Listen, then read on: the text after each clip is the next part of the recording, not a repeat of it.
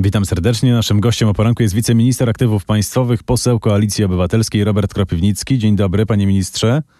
Dzień dobry panu, dzień dobry państwu. Będziemy mieć za chwilę kolejnego polityka byłej władzy w więzieniu? To zależy od prokuratury, kiedy skieruje akt oskarżenia i kiedy sąd wyda wyrok. Myślę oczywiście o byłym wiceministrze spraw zagranicznych Piotrze Wawrzyku, zatrzymanym wczoraj przez funkcjonariuszy CBA. No to zatrzymanie chyba było tylko właściwie takie, żeby postawić mu zarzuty, więc ja w ogóle nie wiem, czy ono było potrzebne, ale najważniejsze, że ma już postawione zarzuty, ale kluczem jest jednak skierowanie aktu oskarżenia, który no, powinien być robiony jak najszybciej. No, grozi mu 10 lat więzienia. Zarzuty, jakie usłyszał, e, dotyczą przekroczenia uprawnień w celu osiągnięcia korzyści majątkowej. Myśli pan, że były szef e, polskiej dyplomacji podzieli los Kamińskiego i Wąsika? Nie znam do końca materiału, który, który ma mm, CBA czy prokuratura i teraz no, jest bardzo ważne, żeby to jak najszybciej e, ujrzało światło dzienne, bo to jest najgorsze, jak się właśnie przeciąga procedury, będą wzywać dziesiątki świadków i, i ciągnęli sprawę nie wiadomo jak długo. Kluczem jest jak najszybsze skierowanie aktu oskarżenia i wydanie wyroku przez sąd. Teraz cytat. Moim Oczywiście, zdaniem zatrzymanie i wypuszczenie Piotra Wawrzyka jest obstrukcją wobec działań Komisji Śledczej do spraw afery wizowej. Teraz podejrzany może odmówić składania zeznań przed komisją, a bez zarzutów musiałby odpowiadać, tak pisze Roman Giertych na Twitterze. Oczywiście, że jest to o, tak, prowadzenie równoległej sprawy. No, my podjęliśmy decyzję, że trzeba robić komisję śledczą w tej sprawie, bo działania prokuratury przez dłuższy czas i CBA, no bo pamięta, proszę pamiętać, że te zarzuty można było mu postawić już e, kilka miesięcy temu. I prokuratura jakoś tak e, no, nie śpieszyła się specjalnie w tej sprawie. Dopiero jak komisja śledcza ruszyła, w sensie zapowiedzieliśmy to i za- zaczęły się działania w tej sprawie, to nagle tu przyspieszenie. Czyli to jest takie wybicie zębów ułatwia. tej komisji? Proszę? Czyli to jest takie trochę wybicie zębów tej komisji?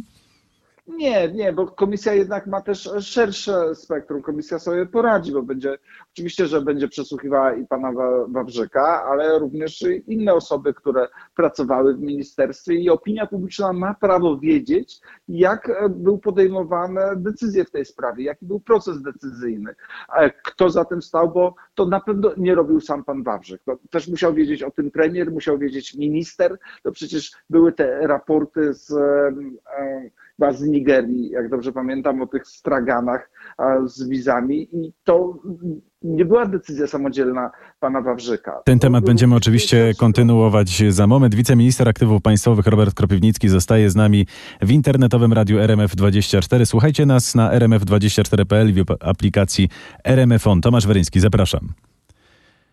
Panie ministrze, no właśnie, wydaje się też, że brać pisowska jakoś nie bardzo ma ochotę bronić Piotra Wawrzyka, tak jak dwóch e, panów e, Kamińskiego i Wąsika mm, już osadzonych. Wczoraj jedni politycy udawali, że go właściwie nie znają, inni nie chcieli odpowiadać na pytania w jego sprawie. O co tu chodzi? Nawet Jarosław Kaczyński uważa, uznawał, że nie zna pana Wawrzyka. To prawda.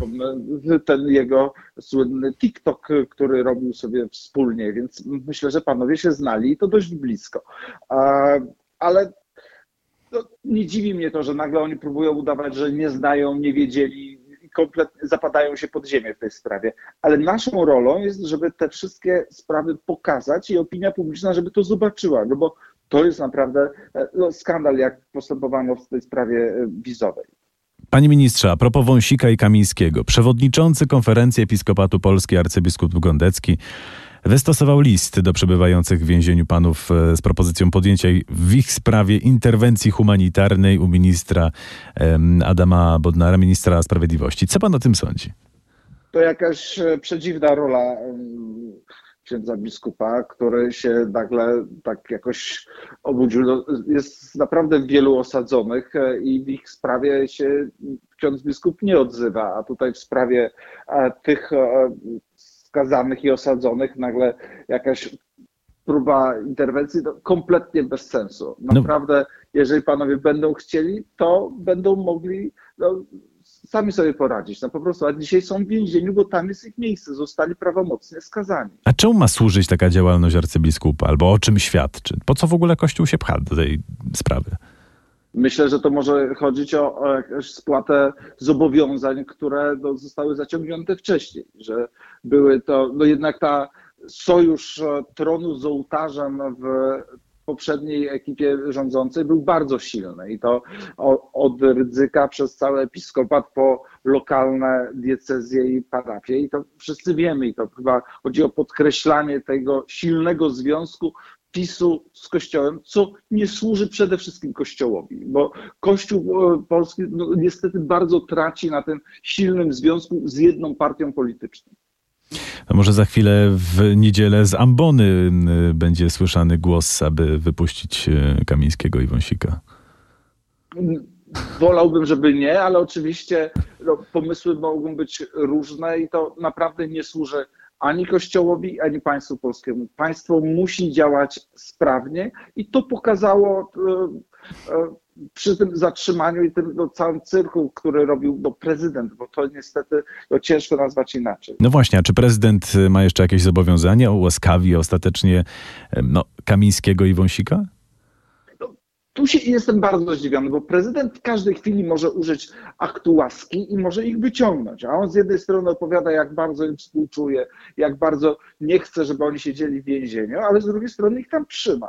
Jedyną osobą w państwie, która może ich stamtąd wyciągnąć, jeżeli będzie chciała zmienić e, wyrok sądu, jest właśnie prezydent. No to dlaczego tego nie robi? Łaski.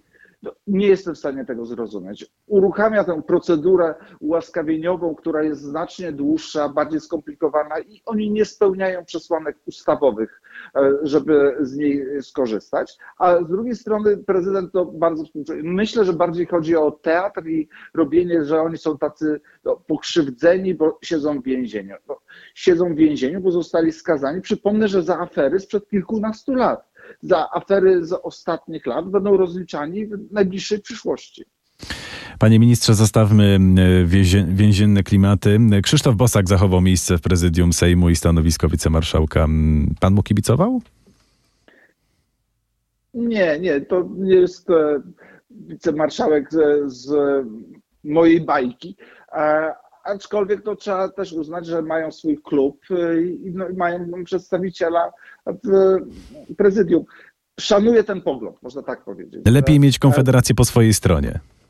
No, lepiej, żeby Konfederacja była w nurcie demokratycznym i miała swojego przedstawiciela w prezydium, niż e, żeby była poza, bo jednak no, wielu ludzi na nich zagłosowało. Aczkolwiek wczoraj również Sejm pozbawił immunitetu i to tak bardzo wyraźnie pana Brauna, również z Konfederacji, więc myślę, że to też jest taki sygnał dla wyborców Konfederacji, że w momencie, kiedy szanują demokrację i są w e, takim procedurach konstytucyjnych to jest miejsce dla tego klubu, ale w momencie, kiedy są to zachowania niegodne, no to trzeba reagować zgodnie z prawem. Ale Grzegorz Braun ostatecznie straci mandat poselski, myśli pan?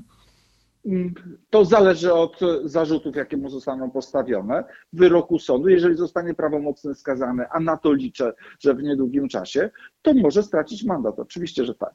Wiceminister Aktywów Państwowych Robert Kropiwnicki jest naszym gościem. Panie ministrze, no, jest nowa sejmowa komisja do spraw e, Pegasusa. Kto powinien jako pierwszy stanąć przed tą komisją? Myślę, że również e, wcześniej wspominani osadzeni, pan Wozik i Kamiński, mają bardzo dużo do powiedzenia i powinni e, stanąć przed tą komisją, ale również minister Ziobro, który patronował zakupowi Pegasusa z Funduszu Sprawiedliwości, czyli przypomnę, ze środków, które miały iść na pokrzywdzonych, na naprawienie szkód osobom właśnie pokrzywdzonym przez różnych przestępców, kupowano Pegasusa, czyli narzędzie do cyberbroń, broń, która miała szkodzić innym ludziom. Więc e, jest szereg ludzi i myślę, że komisja będzie miała duży krąg osób do przesłuchania. A myśli pan, że mm, Zbigniew Ziobro mógł nie wiedzieć o nielegalnym wykorzystywaniu tego oprogramowania?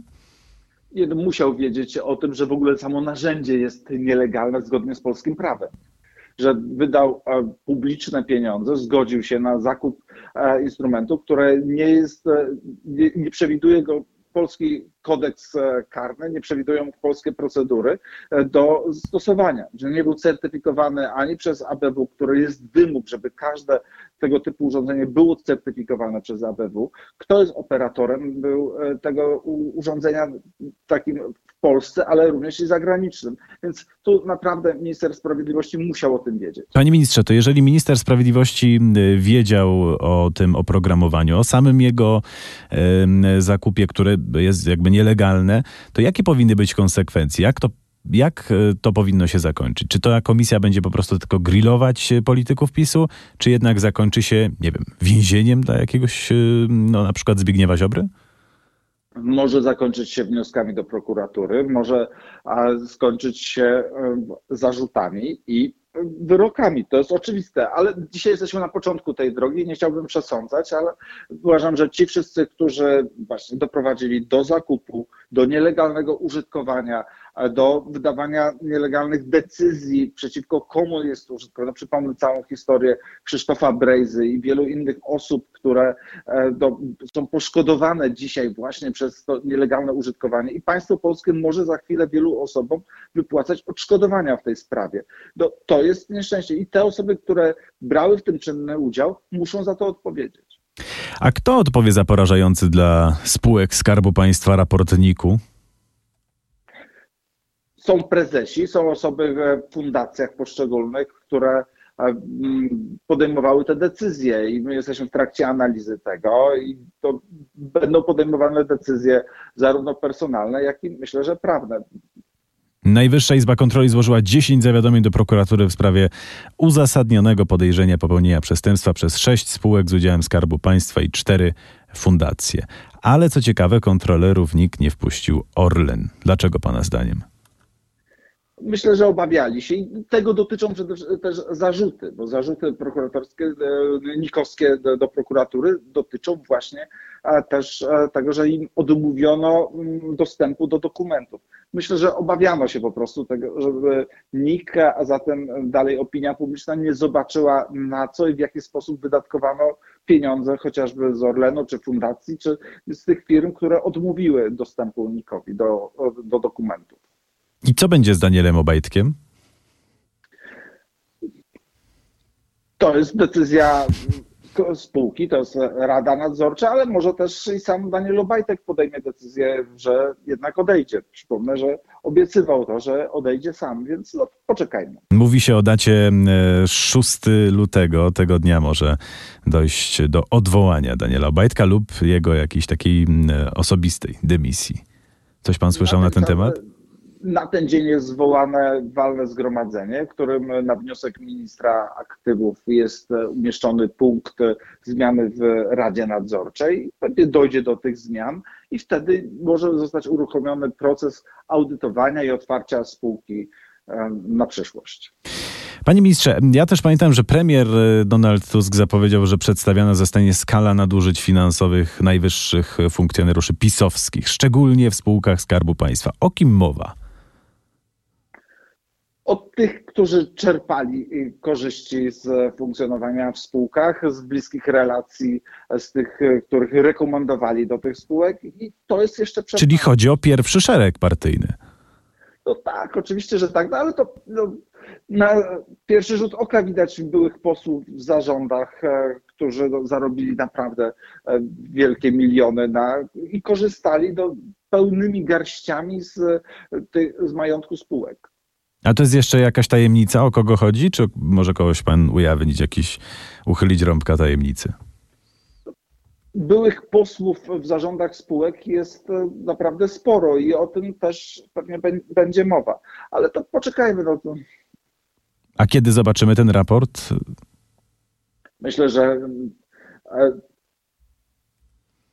potrzeba na to kilka tygodni. Mhm. Muszą wejść e, nowe rady nadzorcze, które będą audytować e, zarządy, no i to trochę jeszcze musi potrwać, ale naprawdę tak na pierwszy rzut oka widać, że jest bardzo dużo rzeczy do sprawdzenia.